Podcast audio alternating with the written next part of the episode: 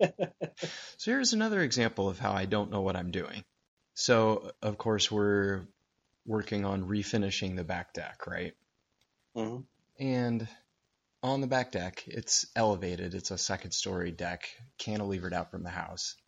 There are these two light fixtures on the wall, and the original style of the house was pretty modern, but the fixtures kind of look like, uh, I guess, like carriage house lanterns or something, painted all black uh, with little decorative points that come out of the bottom and stuff. But they are showing their age. They're starting to look pretty rough. So we thought, well, hmm, we're finally getting close to the end of this project. If we put all this work into redoing the deck, um, why don't we go ahead and replace the light fixtures too? So we go to Lowe's and I, we find a couple that we like that are, you know, just a little more modern looking, nothing too too fancy, but they look kind of nice. And without a whole lot of thought, we just snap them up, bring them home. So I go to install them, and the first one goes super smooth. Then I get to the second one, I pull the old fixture off, I have the wires hanging out. You know, I've checked that I'm not going to electrocute myself. Now, all the voltage is dead. And I'm connecting the wires up with wire nuts and balancing the fixture with one hand and twisting wires with the other hand. You know, my hands are up above my head, which is always super comfortable.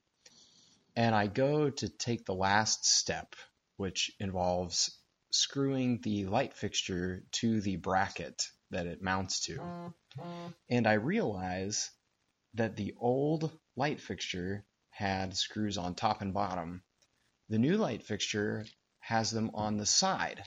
I think, all right, no problem. Most light fixtures have the option to do top and bottom or on the sides. Does this one? No. And there's trim on either side of the light fixture, so I can't even get the screw in the hole because it's too close to the trim. So I'm standing there holding the light fixture, balancing, trying to figure out how I'm going to make this work. And suddenly I get a genius idea. Oh, I have my phone. I can text for help. so I text downstairs to get somebody to come up and hold the light fixture for me. And uh, actually, Jeff was over at the time. So, so Jeff comes up and holds the light fixture, and we stand there. And the two of us brainstorm for like 20, 30 minutes, can't figure out what to do. So finally, I get another genius idea that's like straight out of, I don't know, someplace in uh, in Arkansas or something. I go, I know. I'll just get a one of those zip ties and I'll zip tie it to the hole. so currently, one of our light fixtures is mounted with one screw and one zip tie. Well, it's not going anywhere, at least. Yeah, yeah, you can't really tell. It's uh, maybe a little crooked, but it's up there.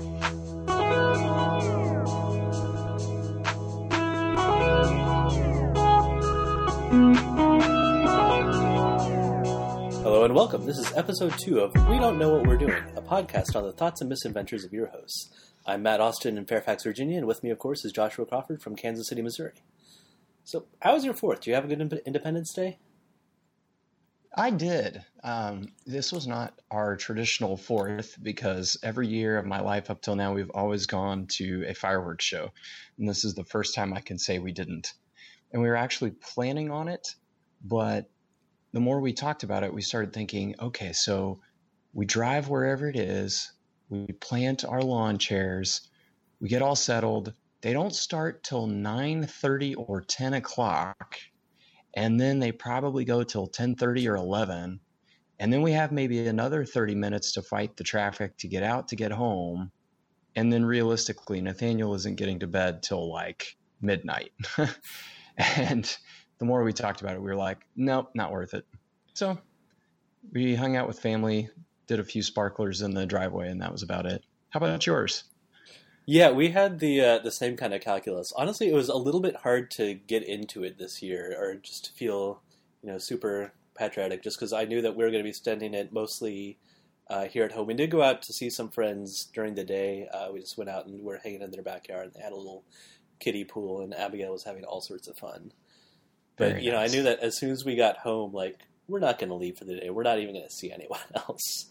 Yeah. Uh, so yeah, it wasn't super exciting. So you know, seven thirty, we put Abigail down to bed, and we're like, all right, well, I guess we'll go watch some Netflix or something for a little bit. And so a- after one show, we did step outside just to see, you know, just to watch, see if we could see any uh, neighbors, if anyone was going to blow themselves up. And so I was like, wait, we still have, you know, leftover uh, sparklers from our wedding, and we got like a whole big box of them. So I ran downstairs, I Ooh. grabbed two, like, okay, we have one each. We lit our sparkler, waved it around. And we're like, okay, well, that was good. We'll go back and watch some more, uh, some more Netflix. so you did your patriotic duty. You uh, you celebrated Independence Day with some form of combustion. We did, and you know, based on the box that we have, I think we should be good at this rate until like you know the 2060s at least. Great. Well, Abigail will be uh, you know ready to go to fireworks shows by then. So Yeah, although I don't even remember the last time I've been doing like an actual proper fireworks show, just because who wants to fight the traffic? Like, I, I definitely have no desire really to go back into you know do the DC fourth and all of that because it's just it's just so much of a hassle. see that that's your problem living on the East Coast. You guys have like hills and rivers and things. So you don't have a lot of road options, and you guys get all bottlenecked, you know, going into your secure areas and stuff to watch fireworks. This is a wild west out here. People just shoot them wherever, so a lot easier to get in and out. Yeah, there was one year uh, when Jamie and I were still dating. She was living with some friends in Manassas, and we were just hanging out in their backyard for the Fourth. And their neighbors had like all of the you know military grade fireworks, and and later the 22s came out, and like okay, we'll go, we'll stay inside. Sounds like a wise choice. Yeah, Yeah, it was so hot too that honestly, uh, even without Nathaniel, I don't know that we would have felt like doing a whole lot. yeah, it wasn't as hot as it was supposed to be, which was nice. Uh, they actually ended up so every year there's a family at our church that opens up their house and their lawn just for everyone to come over and uh, do like a barbecue while there's still light before everyone wants to disperse to go see shows. But they're like, yeah, we think it's supposed to rain and it's going to be like 95, so we're just going to cancel because ain't no one want that. and I, I don't blame them. It actually was a you know quite a bit nicer, by which I mean to say there was it was humid and 90, but you know there was no rain and it wasn't 95, so right. Yeah, little it- it victories. Could definitely have been worse. Yeah. All right, so shall we get into the uh, topic? Uh, I guess if we have to. I'm just kidding. The the fourth is fun. Although I will say one last thing about the fourth: the fact that it was on a Wednesday really threw me off. Like today felt like Monday. Yeah, you can't really get any good traction either coming or going into it because you have you're either taking two days off before if you're going to do something big, or two days after, and then it just it doesn't seem like it's even worth that much. Yeah, honestly, I don't mean to sound ungrateful, but I'd I'd almost rather just not have a day off in the middle of the week because it it makes going both parts of the week so difficult. But Yeah. July Fourth, observed on July sixth. if my office gave me that flexibility, that would have been nice. so, Matt, getting into our topic. Uh, last time we talked about the sources of our news and information that we consciously or unconsciously absorb. And this week, I've been going even deeper into the rabbit hole. I've been thinking a little bit about the forces that shaped us as people and made us who we are today. And I realized that there are a lot of factors, probably some I'm not even aware of. And I'm not really sure how big of an influence each of them has had. So, a short list of possibilities I came up with include parents, obviously, uh, genetic factors, which I guess you could say is kind of related, uh, education or lack of it, maybe in my case, personal experience, friendships, jobs we've had, choices we've made. And I'm sure there's a bunch more. But I guess the first question I've got for you, Matt, you've lived in a number of places over the years of your life. Do you find that your accent changes based on who you hang out with? Nah. No, but I mean seriously, as far as I know, like you know, it's always hard to judge in yourself, and you're sort of comparing yourself to recordings from ten years ago, which mercifully there really are none. But as far as I can tell, like I've always had the same sort of semi-flat accent. Actually, I'm kind of curious. How would you classify my accent? Honestly, you're to me, and I, maybe I'm not the best person to ask because every time I try, for example, to do a Scottish accent, I get told I'm butchering it, and it's more like some weird cross between Irish and Bostonian and who knows what else. But um, your accent to me sounds pretty standard Midwest. Yeah, and that's about fair. And I mean, neither of my parents really have accents. My dad has, I guess, a slight bit of a southern accent at some times, but even then, it's I would be hard pressed to say, "Oh yeah, that's a southern accent." Um, yeah, I remember actually. So when I lived in North Carolina, I went to high school there, and to graduate there, one of the requirements was it's a senior exit something or other evaluation project. It was SEEP. Um, so there are two components to it. There's like a 25, 30 page paper that you had to do, and then an oral presentation to go along with it. And so at the end of all of that, you know, one of the judges, you know, after they asked, you know, the questions about my actual topic, she was like, "You don't really have a Southern accent," and I'm like, "Thank you." Best compliment you could pay me. Yeah, but yeah, so it's always been sort of this kind of generic flat. I I think there's there's definitely a group of people that always say like, "Oh, we don't have an accent." Like, you have to have, you know, there is some accent. Like, there's no not an accent. I, I'm not really sure what that would be, other than, I mean, like, what would not an not an accent be in England? I mean, would that be like received pronunciation for the King's English, Queen's English, or like what? What's your benchmark here? That, that's uh, the thing. I mean, accent is is all relative, right? So, like uh, the couple times I've been over to Europe, for example, I asked one of the people I was hanging out with in the Netherlands. I said, "So, do I have an accent?" And they, you know, nodded vigorously because, of course, to their ears, any American English is an accent. Um, I think maybe the reason in America we think of Midwestern accents as being the closest thing to not having an accent is just because there aren't there aren't syllables or words that we have really stand out ways of pronouncing.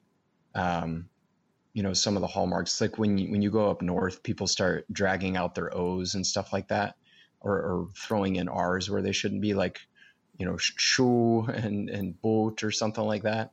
Uh, and we don't, we don't do that in the Midwest, but any any way of speaking is going to sound like an accent to somebody. I think. Yeah. So, did you have this kind of tendency to want to, you know, you go over to the UK, like to join in, like, oh, I can, I can talk like that. Like, do you ever have that? I'm, I'm honestly kind of curious. so, this is embarrassing, but I guess you know, since the show is about how much we don't know what we're doing, I'll just confess. I do occasionally give interviews, um, but not for the people that you would think of, you know, like CNN or Fox News or whatever. I give interviews in the shower. And uh, whenever I'm being interviewed, I always, for some reason, default to my my cheap 10 cent British accent. So yes, I'm I'm a joiner. I would love to uh, be. I would love to have a British accent. I, I think you just sound more educated. At least to the Americans, um, right? And probably I can't think of who would think. Oh, the British. They're all idiots. Um, I'm sure there's someone. uh, probably the French. Yeah, but I mean, for that matter, like I could never imagine going over to UK and then wanting to try out my fake British accent. It just there's no way that I can imagine that would even go well, like remotely. Yeah, you'd probably either best case scenario get laughed at, worst case scenario get punched. So yeah, I mean, there's yeah. no way I could even keep it, you know, consistent. I mean, considering that, you know, as much as you know, 40 years ago, you could probably have a minute's conversation with someone over there, and they would know within miles of where you lived. Uh, yep. I, I, don't think it's quite the same uh, as, from what I understand now, as sort of kind of conglomerating into you know a mega British accent, at least in parts. But uh, yeah, so or even you know being less ambitious. Like we went down to Texas, and I could probably do a Texas accent without too much trouble, but there's never a moment where I'm like, yeah, I'm going to do this. Like it, it's just that's that kind of reflex isn't really in me. I was kind Right. of thinking because I, I know we had at least one. We could probably think of other friends uh, in college where they would go somewhere and they would come back, and like for the next four days, it would be that accent. Yep.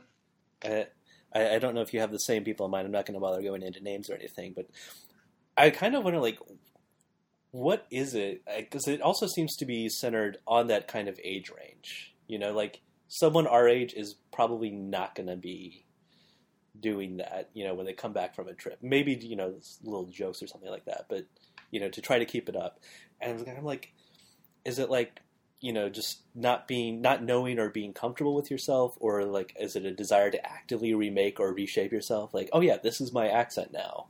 I, i'm gonna i'm going to change how i am. Like what do you think about that? Yeah, it's interesting that you say that because I even bumped into a guy at the airport who, uh, interestingly enough, was from the Netherlands, uh, but he's lived in the United States for probably the last 30 years. And uh, for part of the time that he lived in the US, he lived down south. I think it was Alabama or Georgia, one of those states. And now he's lived up north, the opposite, for a good chunk, maybe 15 years, like Minnesota, Michigan, something like that.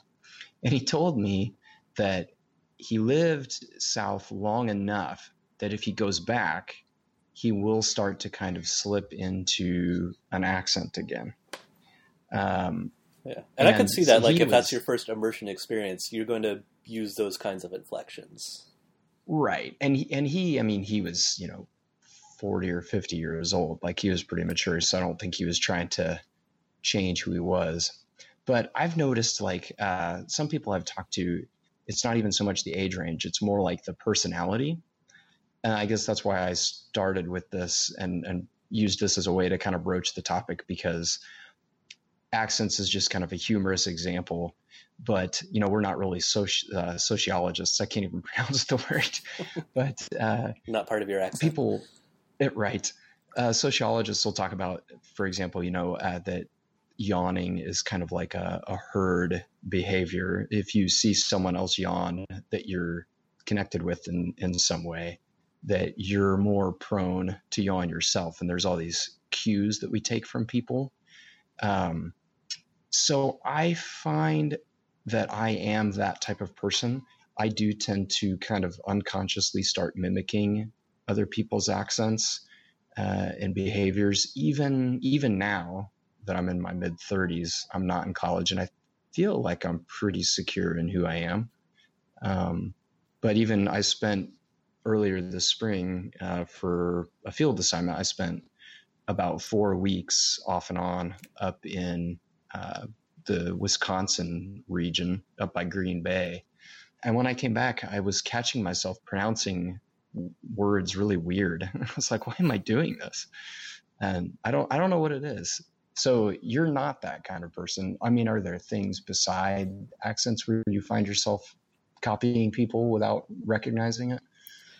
I think there's definitely lots of little things you can sort of point to, like, oh, I say, you know, this because of this friend, or because of, you know, this television show, uh, you know, is taken from some character on there. Um, I'm having trouble, like, thinking any of those immediately for myself. Um, but it's kind of easy enough to see, like, oh, yeah, that was that guy's catchphrase, and that was all really popular at the time, so we all kind of just started saying it. Mm-hmm. And it's funny because it's sort of I remember. you uh, you sort of imagine, uh, you know, that was part of that TV show, and then take it one step back. You know, that writer he took it from his roommate at the time, you know, who took it from from someone else. So it's sort of it's almost like the original definition of a meme. You know, something that's mimetic is by existing, it sort of self propagates. You know, it it happens in one place, and then you see it starts happening in other places just by the virtue of it having happened. Right. Yeah, I used to make myself laugh quite a bit because uh, before meta was even a phrase that people were using when I was in college, there were several of those kind of cultural jokes that I would pick up on enough to know that if I shared it, people would laugh without really completely understanding the context. so, like, uh, remember uh, the movie Napoleon Dynamite? Yes. Yeah. So, still haven't seen it to this day, but I could be standing there talking with people and be like, gosh, and everybody would laugh. I, I feel like now it's probably less of a requirement for you to have seen that. yeah, I think so. I think I'm safe. oh, you you think you are, but you're just missing out on so many other things that you need to have seen right now in order to make sense in the future. Fifteen For years sure. ago, fifteen years from now, there's going to be some joke and you're just not going to get it at all. And where will you be? Actually, at that point, I'll just be old. That's what my kids will tell me. I'm just old and out of touch. Yelling So, at people to get off your lawn. Stop That's telling right. these weird jokes. They're not even funny. that's right. So, uh, I guess the more serious question would be uh, what, when you think about the factors that have kind of influenced you and made you who you are, I'm sure they've changed over time. Uh, what are some some of the bigger factors that you see within like the past 10 years, say? I, I think the biggest one overall for me, the more that I think about it, is you know, I, I think you know, our parents is sort of the inescapable one. Uh, you know, I can see that like, you know, how I treat my wife, how we raise Abigail, how I want to raise Abigail, and those are by far you know the most important things. And I can see the influence of them and both my parents and just you know specific friends because responding to how they are with each other and how they are with their kids. And you know, sometimes we're looking at friends like you know, yeah, God bless them, we could never do that. But there are other times where we just you know we see something like, oh, I want to take that, I I want to steal that, you know, I want our kid to be like that. And so I, I think those like our our our friends and our family are clearly going to outpace anything uh, in terms of I, I think what we want to see the final outcome to be, you know, for our own Mhm. lives. Do you think uh, this is something that I've thought about quite a bit? Do you think that your parents' influence came primarily through, like, I guess, for lack of a better term, genetic influence? You know, just that you are, in a sense, some kind of a genetic copy of the two of your parents?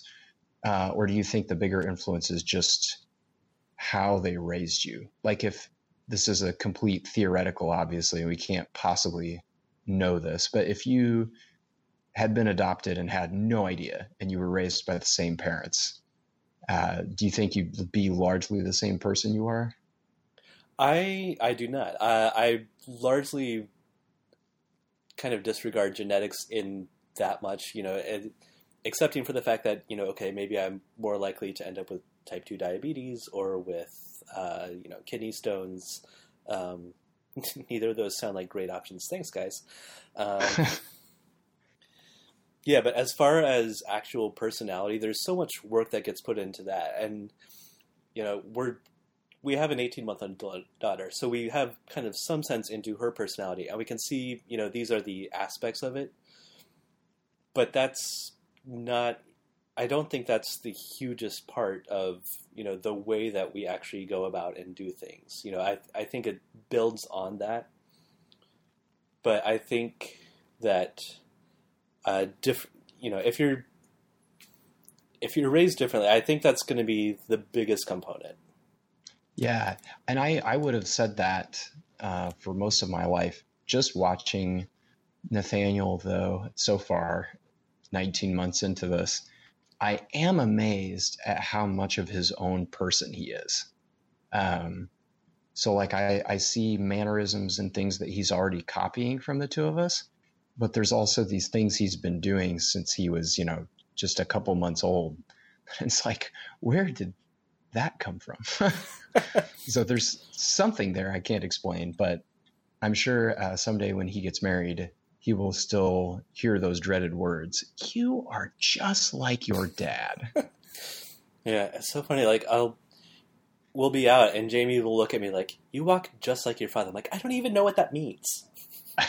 I'm just walking. Keep up. Uh, yeah, I'm catching myself more and more doing things and saying things. And sometimes I don't notice it, and Sarah will point it out. But sometimes I notice it, and I just go, oh my gosh, I am my father. Which, for the most part, honestly, is a worse. good thing. Yes, like I really respect my dad, but there are some things that I was, I was kind of wanting to not copy. Somehow they're still in there. all, all of the bad jokes that you thought were like, oh, I'm gonna be, I'm gonna be so much more witty. Exactly. Dad jokes is definitely at the top of the list. so there's one one thing that I real or one uh, factor I realized I, I, think that was missing from your list. It's kind of it's partly in there, but it's sort of in the background. And I, I want to point out, you know, there's parents and friendships, and then also just in general the communities that we're a part of. I, I think that's another big one, especially sort of you know the voluntary the communities the communities that we join well, voluntarily or even not. Um, you know, whether or not it was, you know, a particular club at college, or I mean, obviously for us, I think one of the biggest ones is the churches that we belong to, and we see how those have kind of fed into it, and you know, certainly they fed into friendships, uh, you know, different experiences that we've had, maybe even jobs, uh, just you know, as being a part of that. But I, I do think those require uh, a special mention here. Yeah, that's an interesting point. How would you kind of differentiate those from friendships in particular? Uh, I suppose it. it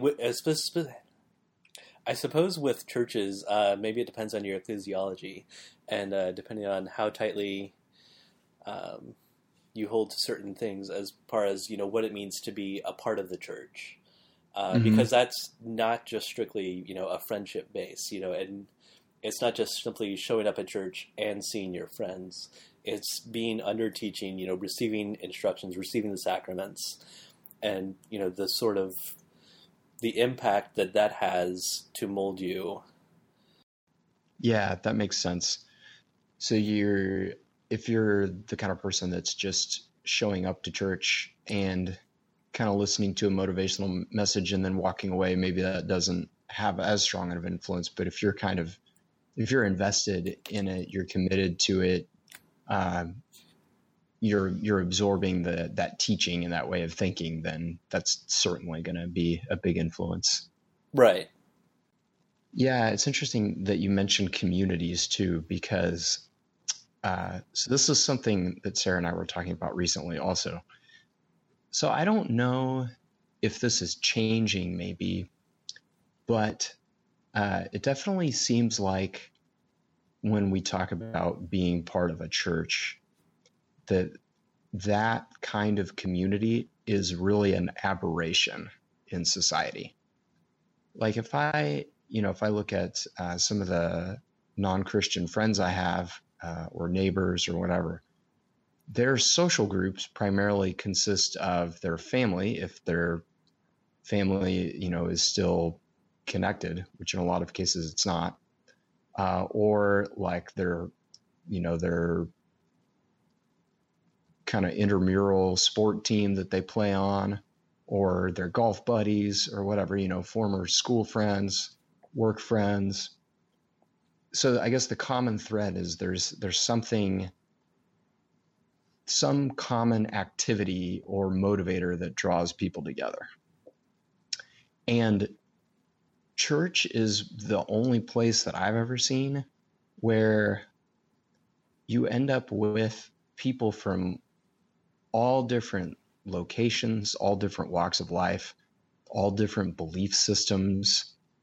And the only thing that's holding them together is this commitment to a, a common set of beliefs in a sense. Uh, this this idea that each one of them has encountered the living God and been changed and transformed in some way.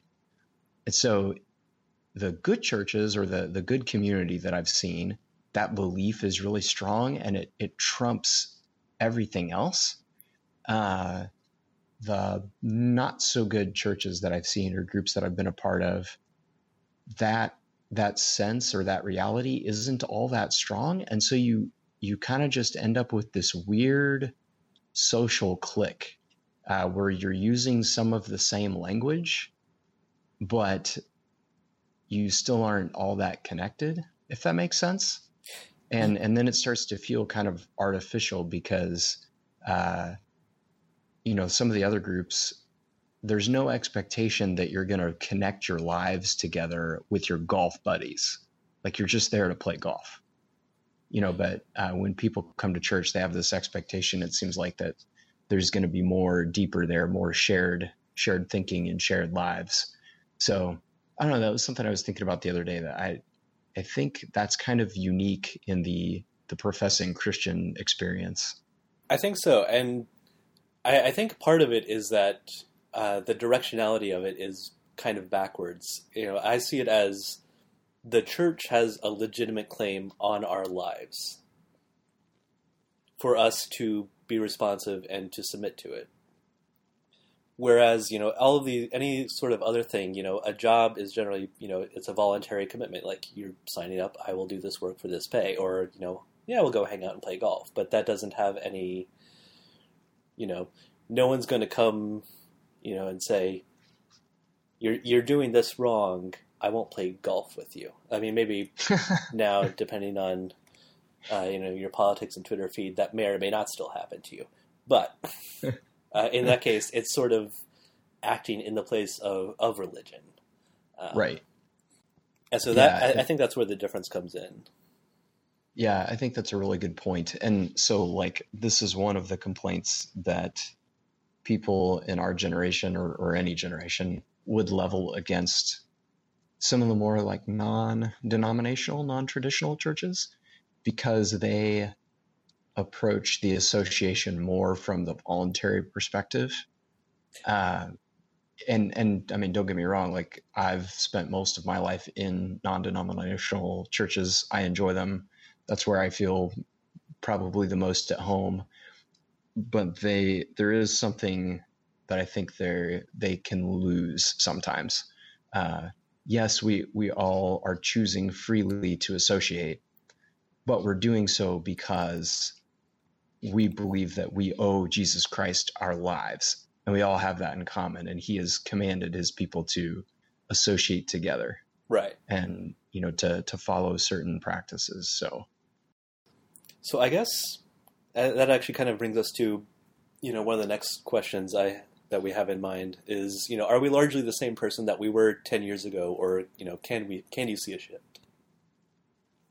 Yeah, that's a good question. In some ways, I I see myself as being exactly the same person. In some ways, I definitely see a shift. Uh, and I guess that kind of seems like a non-answer. So I'll, I'll give maybe some more specifics. My, I think my worldview is largely the same. Uh, like a lot of the, I will call them default positions I would take on a on an issue or a situation are are fundamentally the same, I think. But I do see a little bit of a softening maybe that has come through experience.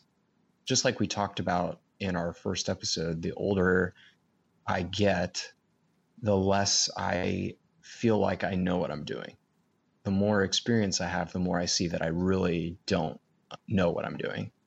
So I think there is some growing humility uh, that maybe leads to more more gentleness and more openness with people. But I, I also see a negative flip side of that. There are some some parts of my life that I was very confident with.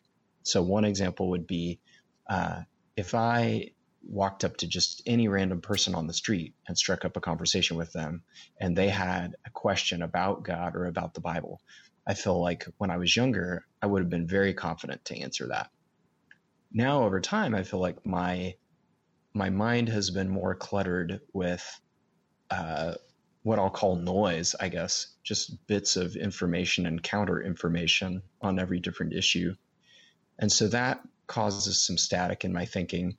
But then I think even beyond that, I've just had more time to see my own life not necessarily consistently reflect my theology.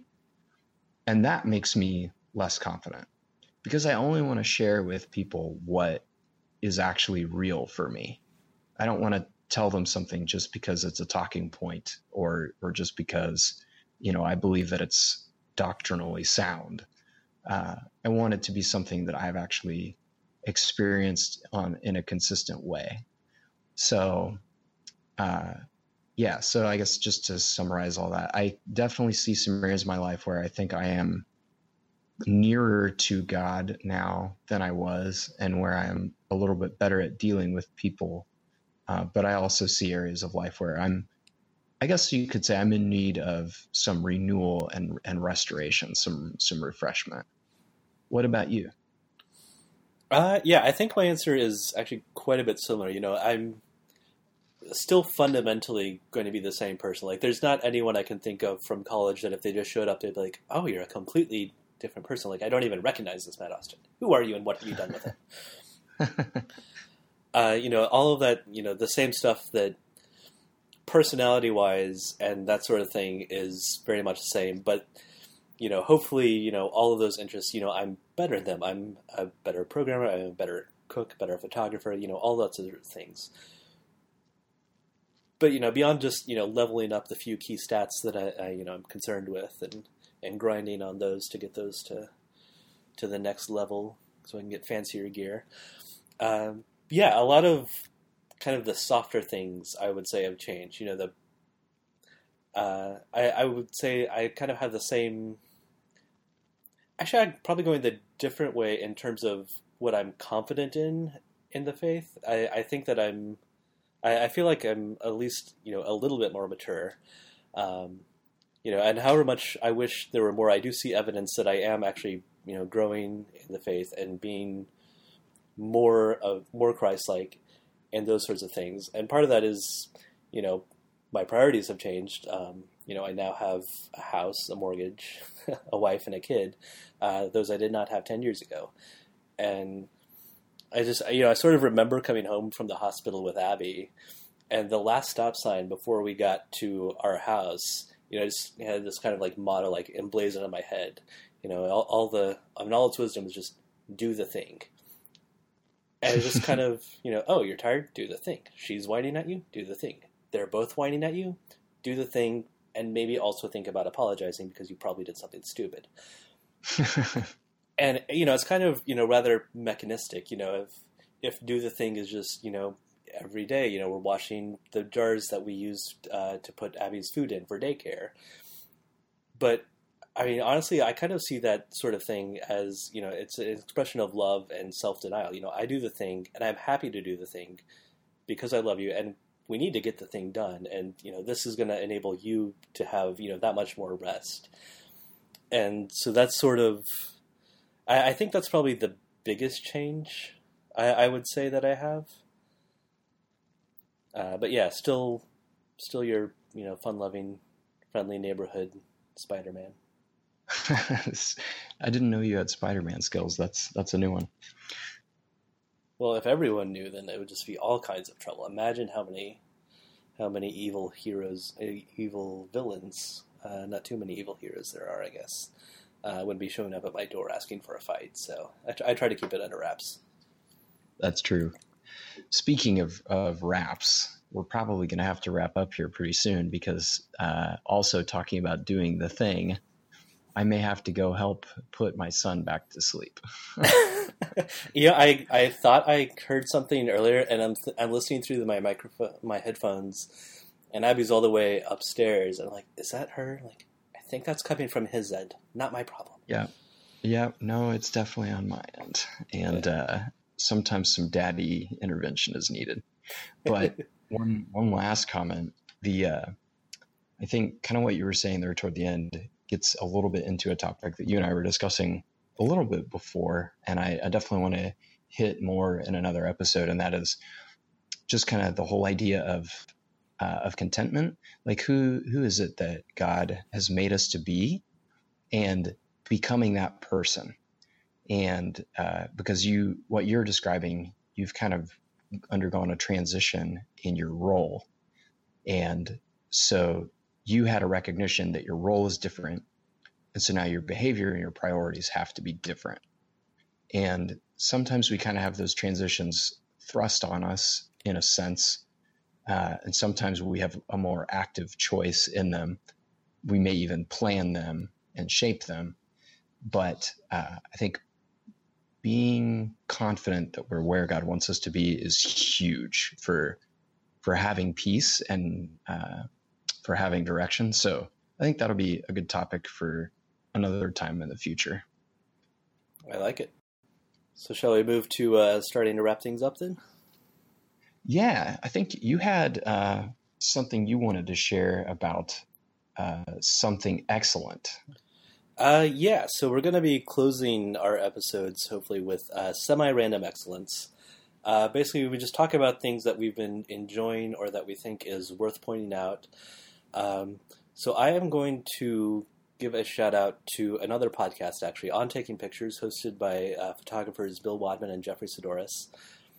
Uh, they are, you know, probably the podcasts that got me into listening to podcasts because I could actually tolerate the conversation and the banter between them, and it was actually just it was enjoyable to sit and listen uh, as these guys talked about, you know, various you know photography related, artistic related, creativity related topics, um, slash you know maybe a little bit of therapy session uh, depending on the week. But I wanted to give them a shout because I, I think uh, as we talk about you know the things that have shaped us, in my mind, there's a lot of on taking pictures that I liked and that I thought if I had a podcast, this is the way that I would want to do it. Like this is how I would want it to sound. This is what would be, you know, this is the platonic ideal of a podcast. Um, so unfortunately, uh, they have been going for 320 some episodes, uh, more than 600 hours, and they are rightfully calling it quits. Uh, that's a darn good run, and I don't know that we would ever uh, get quite that far to it uh, to challenge that sort of uh, a record. I don't know what you think. I heard it said that a long journey is completed one step at a time. So I won't attempt to predict how many steps we take before we fall flat on our face. All right. Well, every other week we've only got like what twelve years to to get there. Yeah, something like that. Yeah, one step at a time. Maybe we'll know what we're doing by then. we'll have to change the name. We'll have to we'll have to end it there and then start over with a new one. Right. We do know what we're doing. Wouldn't it be nice? So yeah, uh, that is it for us. Uh, thank you guys so much for listening. We'd love to hear from you. Our email address is podcast at we don't know.info, info. info. Our website is we don't know.info, info. That has all the important social media links for us. We are now actually available on iTunes and Google Play and Stitcher and whatever third party services are scraping them to provide you podcasts. So that should be darn near everyone that I can think of, but if you're missing, uh, give us a shout out. Um, our website has all the important social media links. Uh, please write us. Uh, we would love to hear from you guys.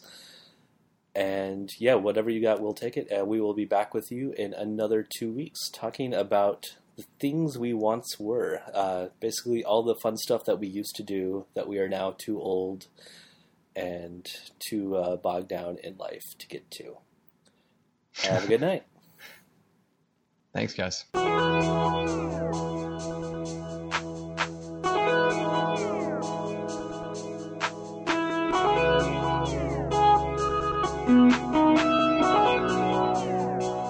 That went so much better. I, I'm in agreement